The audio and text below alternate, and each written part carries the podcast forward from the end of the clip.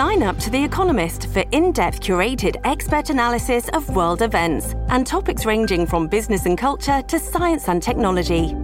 You'll get the weekly digital edition, online only articles, curated newsletters on politics, the markets, science, culture, and China, and full access to The Economist Podcast Plus.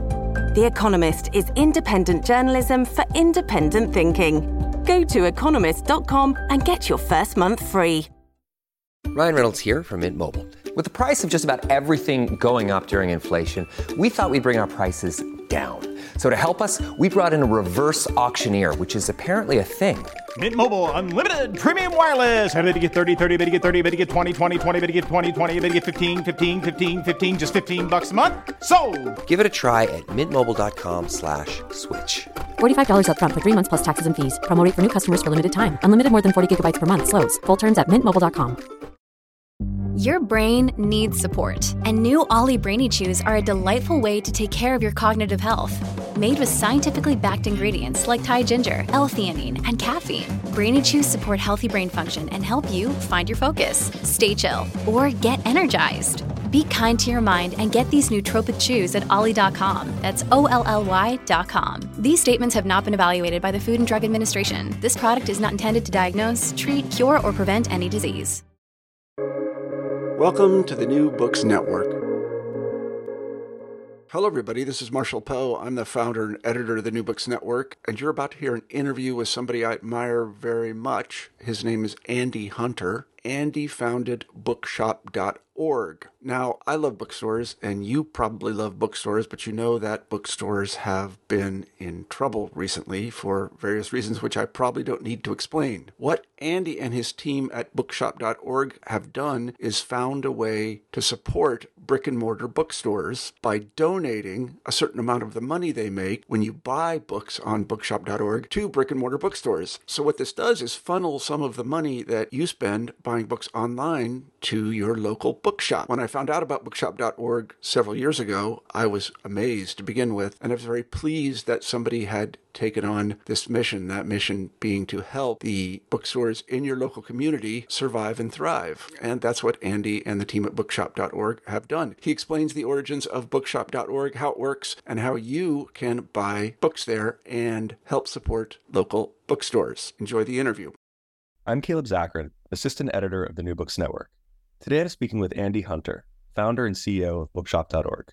Bookshop.org is an online book retailer that shares profits with independent bookstores. Since 2020, they've raised over $27 million, or 80% of their profit margin, for independent bookstores. You may be familiar with Bookshop.org because every single book on the New Books Network is linked to Bookshop.org. What Andy and his team has done is nothing short of a miracle. Andy, thanks for joining me today on the New Books Network. Thanks. Thank you for having me. Of course, you know, as I said, we're we're, we're massive fans of Bookshop.org, and we I, I, think that that what you're doing is is just really exciting for for the book world. I'm a big uh, fan of. of I, I, live in New York, so I, I, go to bookstores literally all the time. It's it's a bit of an addiction, um, but you've really created a great way for people to access bookstores, especially you know in times like the pandemic where you can't go to them, but you still want to support your your local bookstore. But before talking about Bookshop, I was just wondering if you could just tell us a little bit about yourself and your life before bookshop.org. You know, when I was a kid, I was a huge reader. Um, I had, uh, like a lot of huge readers, kind of a difficult home and a difficult um, social life. And um, I found solace in books. And I also, you know, I just loved the experience of reading and I loved the worlds that reading opened up to me.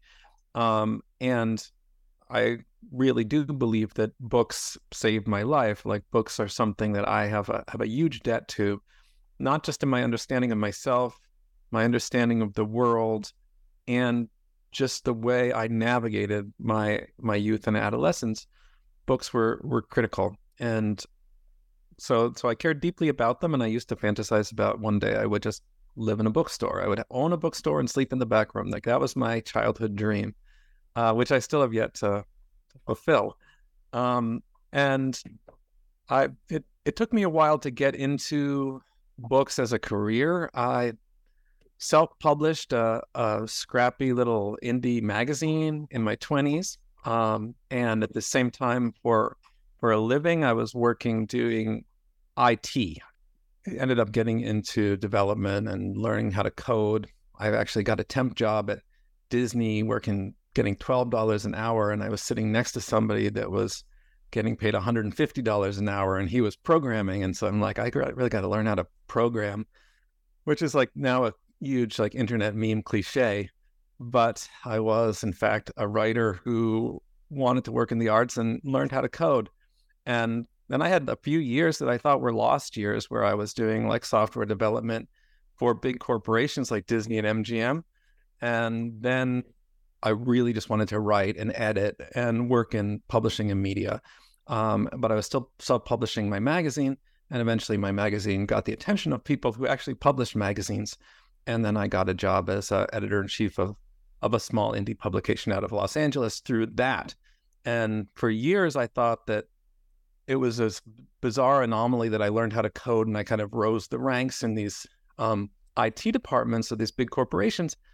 Um, and that I felt like that was kind of a wasted three years or so. But then it turned out that they were extremely, it was extremely useful to know how to code and it's extremely useful to know about digital development and platforms in general if you're going into a world like the literary world that really doesn't have that expertise and that honestly has a lot of aversions towards it. Like people don't really like technology. A lot of people in books don't really like it and feel threatened by it. And so, so it ended up that my my knowledge there was it was a huge advantage for me, and it allowed me to do a lot of things I've done.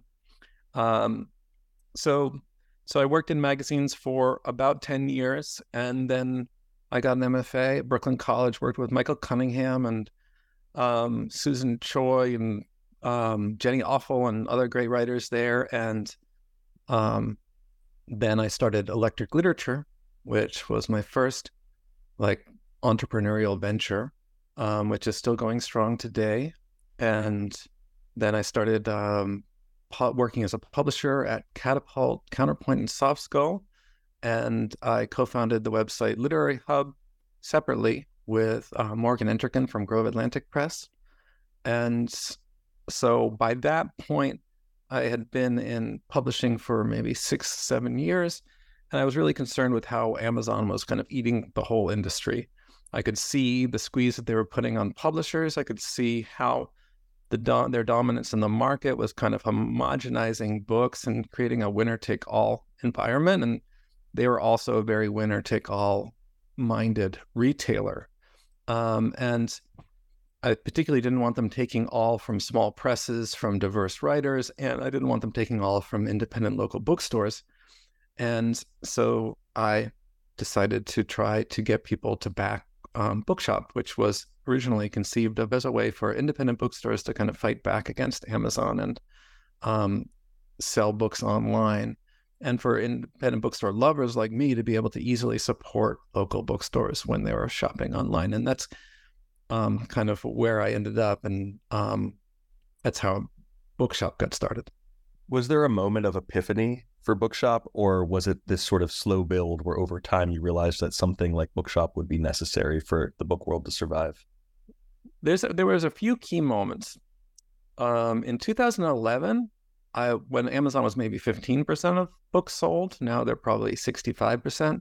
Um, and I saw how fast they were growing, and I'm like, there should be some indie version of this that should be sort of a collective. And so, like, every, like, online shopping isn't going to go away. And this is going to end up becoming the way that most people get their books. And so, we should have a version that kind of supports the culture and that isn't owned by the private corporation that doesn't have our interests at heart because um, books, as everybody who listens to podcasts knows, are extremely important cultural objects that have really done more than anything else to um, enhance the the trajectory of humanity. Like the books are um, how civilization has progressed and how you know if if the arc of civilization does bend towards justice, a lot of it is that a lot of that happens because of books and and the ideas in books and and how we understand ourselves, past, our history, our culture, etc. So that they're not just widgets, and so they shouldn't be treated as widgets. And um, so it bothered me that Amazon, who treated them like widget, was winning, and the independent local bookstores who are invested in books on a very human level and have dedicated their lives to books, um, they were losing. And so my first epiphany was in 2011 when I wanted to create an indie version of Amazon. I went to a bunch of um, organizations like the Ford Foundation to see if like is this something somebody would fund, and the answer was absolutely not. Like nobody was interested in funding anything that was like, oh, this is a store. It's like a online bookstore. Like no way, no way that doesn't make sense. And so I gave that idea up. And then in 2018, seven years later, I was sitting next to um, Christine Onorati, who runs Word bookstores in Greenpoint and um, Jersey City. And she was on the board of directors of the American Bookseller Association. And she's like, hey, you know, we've got this program called IndieBound that's supposed to be helping us compete with Amazon, but it's really not working and we need somebody who really understands the internet and does good work to help us. So will you like consult with us and help us and figure out how to improve IndieBound? And that made me start thinking about like, well, what would I do? Like, how would I actually make IndieBound work and, and do what it's supposed to do? And um, put in the back of my mind for about three months. And then I was on a business trip and I was staying at an Airbnb in Berkeley, California. My I've got two young kids, so they weren't around to um, you know distract me and i just sat down and had a few beers and wrote out all of these ideas and um, and that original document is almost exactly what bookshop was like what i wrote down that one night for four hours um, is pretty much what bookshop ended up being so you know after that you know that that evening where you, where you put it you started to put it all together you know what was the early days like of bookshop.org? Because it seems to me that you know you started working on it and then it just took off immediately. Oh, it seems seems like that. So, but imagine that that that couldn't have been what it was like. There must have been you know months and months of you know slow grinding. Is this going to work out? So, so what was that period of time like for you? Yeah, well, it's it's a very like lonely and sometimes feels Sisyphean uh, process to try to start something like Bookshop in the beginning, I, I wrote out all my ideas, you know, and I went to the ABA, and their first answer was, "No, we can't do this because we're a trade organization, so we can't sell books. So this isn't going to work." And then, so then I had that defeat, even though I thought it was a really good idea. So then I went back to them two months later, being like, "If I start this as a company, will you partner with me?" And so it's not you doing it, but it's me doing it, and we can partner. And then, and they were like, "Ah." And thank God they said yes. And they also offered to invest in it. And so then I had my first investor and I had the partnership of this huge trade organization. So that was great. And then I went with that to create like a deck and a business plan. And I started going to investors and nobody would invest. Um, I just would get rejection after rejection. And people would say things like, competing with Amazon is not a business plan. And American consumers only care about speed and price. And so if you can't beat them on those two things, then you can't beat Amazon on speed and price, you're doomed. And luckily, Morgan Entrekin, who I had built LitHub with, thought he didn't think it would ever be as big as it is now. He thought it would be about one fifth of the size that we are now. Um, but it was a promising enough and a good enough cause that he's like, okay, I'll invest. And I have some friends who I think love bookstores as much as me, and they'll invest. So Morgan helped me put together a group of investors, and um, of the seven people that ended up investing, five of them came from Morgan. So it was really he was a really important part of making that happen. It took me overall about a year from when I came up with the idea to when I had all the investors lined up um, to start building it. And even then, I had only raised $750,000, which, if you're broke your whole life, which I have been, um, that seems like a lot of money. But if you're trying to compete with Amazon and launch a new like global web business, it's actually a tiny amount of money. So I was trying to raise over a million. Um, but eventually I just gave up and said, we're just going to try to build this with what the money we've got because um, I felt like the clock was ticking and time was running out. Um, Amazon had surpassed 50% of book sales in the US at that point. And I knew consumer habits, like once they're set, they're set. It'd be really hard to come back from it. If Amazon reached like 70%, we launched it in three years, like it would just be extremely hard. So I felt this urgency. And I'm like, we're going to build this as fast as we can. We're going to launch it as fast as we can. And then in the end, that seems extremely prescient because we launched it in January 28th of 2020 and the pandemic hit six weeks later. So six weeks after we launched it, all these bookstores had to close. And they couldn't even have their employees come in for online orders to fulfill online orders because that wasn't safe.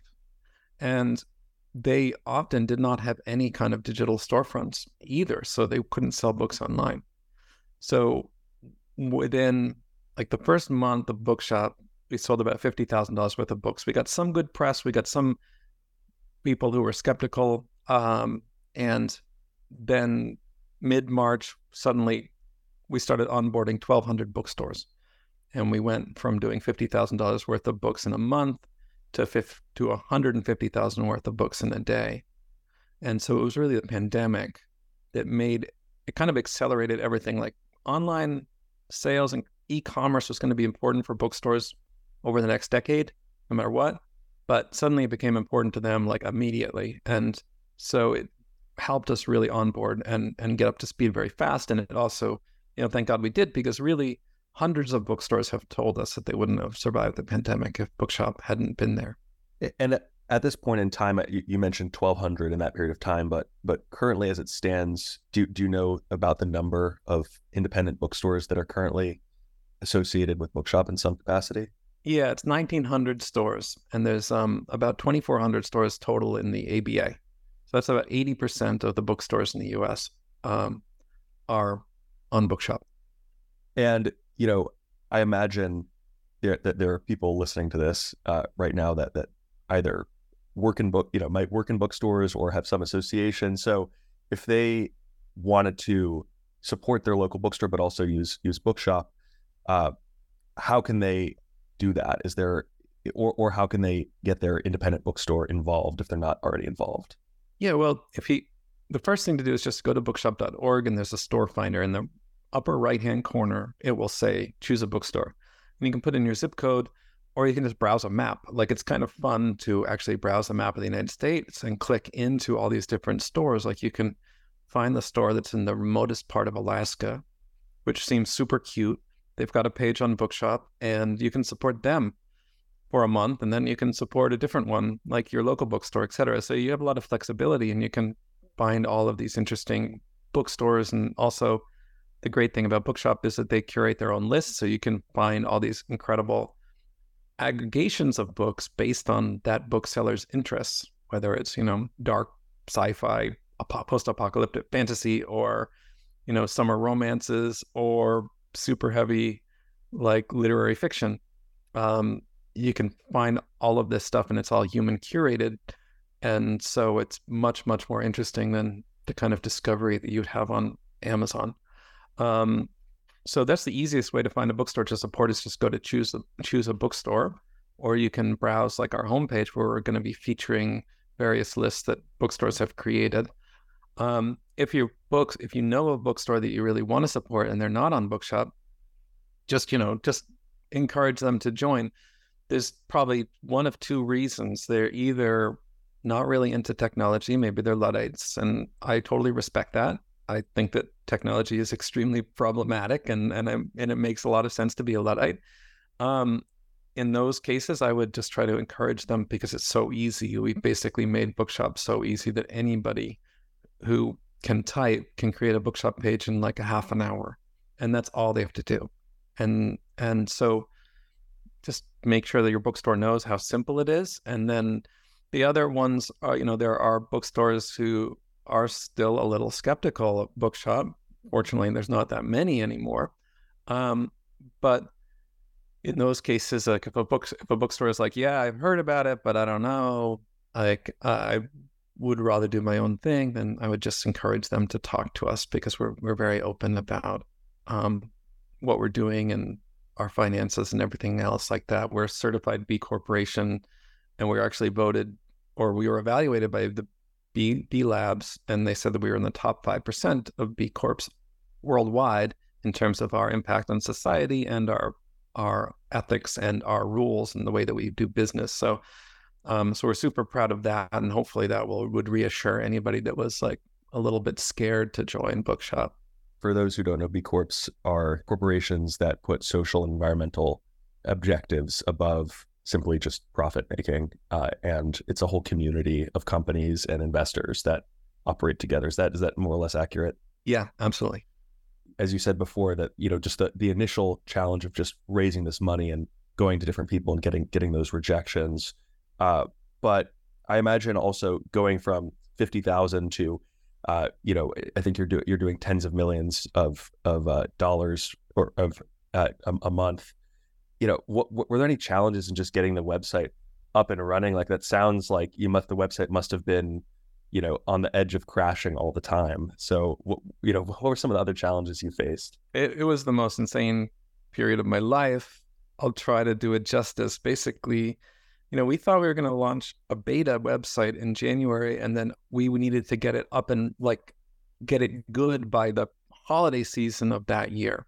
So we thought we had about eight months to work out all the bugs, make it good. In the beginning, we didn't have even have shipping confirmations. Like people who bought books didn't even get their tracking numbers.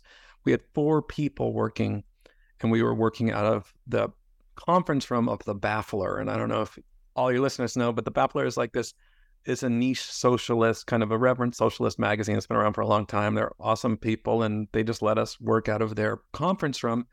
And so we were tiny, and I had a full time day job. Um, and then when the pandemic hit, suddenly I was working from home. I had my day job.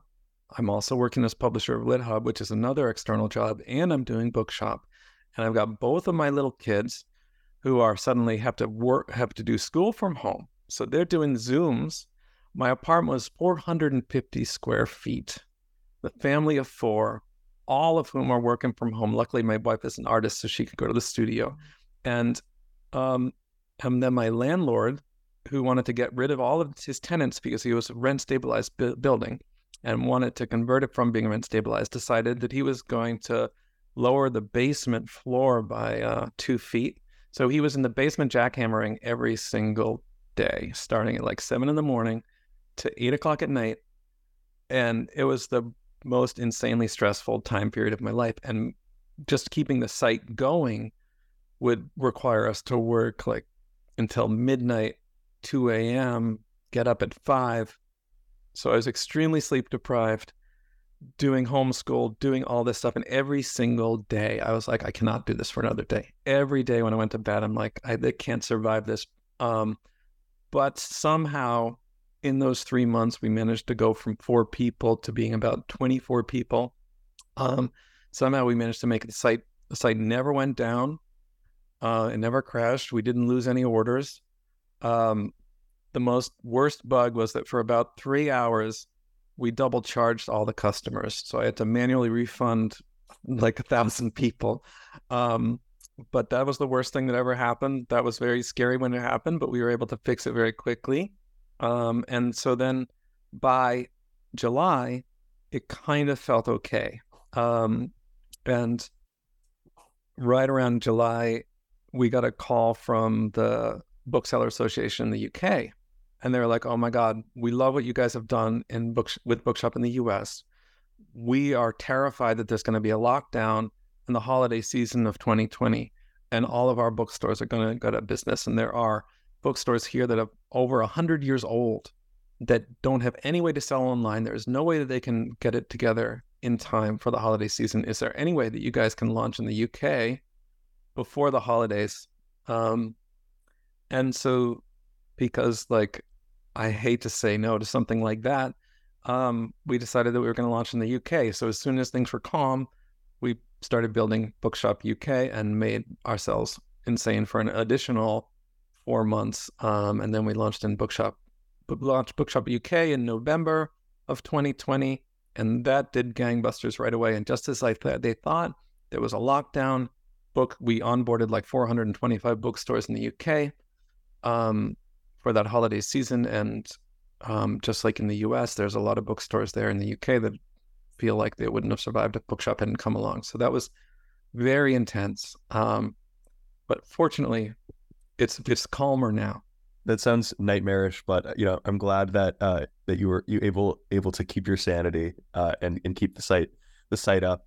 You know, you know, as as it stands uh, now, you know, are there any particular projects that you're working on at Bookshop, uh, or just things in the future that you that you hope to uh, develop? Yeah. Um, well, we want to grow. I mean, it's funny because if you looked at my business plan that I was shopping around in 2019, we are actually way above our optimistic scenario projections, which, if you've seen a lot of business plans from startups, that never happens. But it did happen with us. Of course, the pandemic pushed us um, very quickly. So it's probably, you know, a lot of that is because of the pandemic. Um, I like to think we would have succeeded without the pandemic, but the pandemic put some wind in our sails for sure. Um, but I feel like we're still not making a systemic change in the book selling industry, the publishing world. Like we're at about 1% of all the books sold online are sold on Bookshop. So that means 99% aren't sold on Bookshop. Of the others, probably between 85 and 95, 90% are sold by Amazon some are sold by like thrift books or book deposit. Well, book depository is owned by Amazon. Abe Books is owned by Amazon. So the real true, like the other ones are like Barnes and Noble, which we support. Like I'm, I'm happy Barnes and Noble exists and are doing pretty well because those are the local bookstores for some people. Um, but it's still tiny, and so and 28 million dollars, which we raised for local bookstores in the U.S., is great, but it's not enough for them to like pay a living wage in urban cities or be able to pay for health insurance for all their employees. Like, what I would really like is for them to have the same market share with online sales as they do in the real world. Um, and that would mean we would grow like five to 10 times from where we are now. And if we could do that, then there would be, first of all, it'd be much easier to open a bookstore. It'd be much easier to make a living as a bookstore owner um, bookstore employees could be paid more fairly, and um, all together, it would be a really good thing. I'm not sure if we can do it because that would be really that would be basically saying one out of 20 people who buy books online would choose to support independent bookstores. It's a lot. It's hard to get from one out of 100 people to one out of 20 people, but that's that's what broadly that's what we want to do. In the short term, um, we're doing ebooks right now, so um, Right now, there's no way for you to buy an ebook and support an independent bookstore. So I was on vacation two weeks ago. I read Donna Tartt's The Secret History for the first time, which I've been meaning to read for 20 years. Um, I read it on as an ebook. I could not buy it from a local bookstore. I had, I bought it from Kobo, and they're they're nice people, but um, we want a way that people who read ebooks can support their local independent bookstores when they buy those ebooks. And that's 20% of the publishing market right now that independent bookstores are completely excluded from. And a lot of readers will go back and forth. They'll read physical books and they'll read ebooks. It makes no sense that when they read physical books, they can support local bookstores, and when they read ebooks, they can't. So that's the next thing we're doing, and we're launching that in the spring of next year. Yeah, that sounds like a great, uh, you know, a great next step. I think certainly, you know, just supporting these these bookstores is such a great thing because it's just you know especially I remember in high school for example you know I would go to after school all the time I would just go to bookstores and browse and talk to talk to the you know whoever was was keeping the the the book the, the bookstore keeper and I just lo- absolutely loved loved it. It was so important for me as a young person, you know, not really knowing what to read to get these recommendations and have people tell me, oh, you got to read Henry Miller, you got to read Don DeLillo, you got to read all these people when you know much better than going on Amazon and seeing the top 100 and and trying yeah. to find lists that way. You know, you you mentioned a uh, secret history, but you know, I'm wondering, you know, for you personally, you know, what do you enjoy reading the most? Are there are there any any books that you have that are your favorites or things that you've read in the past few months that uh, that you would really recommend? The writer I'm most excited about is Benjamin Labatut, I think is how you pronounce his last name. He's a Chilean writer. His last book, um, When We Cease to Understand the World, was my favorite book I read last year. His new book is called The Maniac, and it's about John von Neumann, who was a brilliant mathematician who had to flee uh, Eastern Europe because of the Holocaust and um, got settled in the United States, became part of the Manhattan Project, and pioneered um, the central ideas behind artificial intelligence, um, which is extremely topical. Like right now, basically Oppenheimer and AI is what everybody online is talking about. And Benjamin apparently two years ago decided that he wanted, or maybe three years, I don't know how long it took him to write the book, but he decided that he wanted to write the this book about von Neumann. And he's a super interesting writer because he takes historical fact and historical events and historical characters, but he inhabits inner lives and conversation and dialogue. So it's all works of fiction, but um, it's extremely fully imagined and super interesting. It's a little dark and a little smart. Um, so it's not necessarily an easy read, but um, when I read when I read those two books, I really remembered like why I love books so much. It was like the ability of a book to to change the way you think about something is like the best for me. Like if when you when a book explodes your consciousness and it doesn't go back into the same shape it was in before, that is the best. Oh yeah, absolutely. I, have I've actually uh, that author has been recommended to me numerous times because I like books that are math kind of you know novels that have some math component to it or explore mathematical ideas. And if he's been recommended as as, as an author that's very very almost like polymathic in that way. Yeah. Uh, and then you know for for independent bookstores, do you have any uh, any favorite independent bookstores that you enjoy going to or that you've visited in the past that you uh, think were particularly remarkable? I'm not allowed to to play favorites like that. I, I feel like you were going to say that. I feel, yeah. I feel like you would say that. I would say, my, you know, my local bookstores were Brooklyn and Christine. Like Bookshop wouldn't exist without Christine because Christine had that initial conversation with me. Um, said like she's the butterfly wings that started the um, if Bookshop's a hurricane. She started it, and she's my local bookstore. So Word in Brooklyn has definitely got a special place in my heart. But I love all kinds of local bookstores. I love used bookstores. Um, and, you know, I love going to, since when I was a child, every time I go into a new town, I love to see if they have a bookstore and what kind of um, craziness I can find in there. Yeah, t- driving. What, what I, have driven cross country at the United States, cross cross the country twice, and going and finding a local bookstore in a town is one of the the best ways to find find the cool people in the town or find find find some interesting people because there's always a small bookstore. I mean, maybe not in every single town, of course, but you know, oftentimes there's a lo- cool local bookstore where they where you find someone there that has has interesting taste that you would never never expect. Yeah, um, absolutely. Um, I think I was in Nyack. I think it's Nyack, New York, um, which is in upstate New York, and they've got a local bookstore there that is just like insane piles of books everywhere, like stacked to the ceiling, like no visible organizing principle, like stacks, like books piled like three stacks deep. It is just, it it it feels like you're in a hoarder's house, but it's like so much fun to go through those. It is squeezing through aisles that have been made so narrow because the books are overflowing everywhere. It's great. Yeah, those are those are the best types of used bookstores where they kind of uh, blur the line between a store and you know in a an insane person's book collection. Yeah, um, exactly. like they, it is like an episode of Hoarders slash bookstore. Yeah, exactly. Uh, well, Andy, thank you so much for for being a guest on the New Books Network. Uh, I highly recommend that if listeners aren't already familiar with bookshop.org, do check it out. I'm sure listeners of New Books Network probably are familiar uh, but if you haven't signed up, you know, go. It takes you know two minutes to put your your your information in there. Yeah, Andy, thank you so much. Thank you.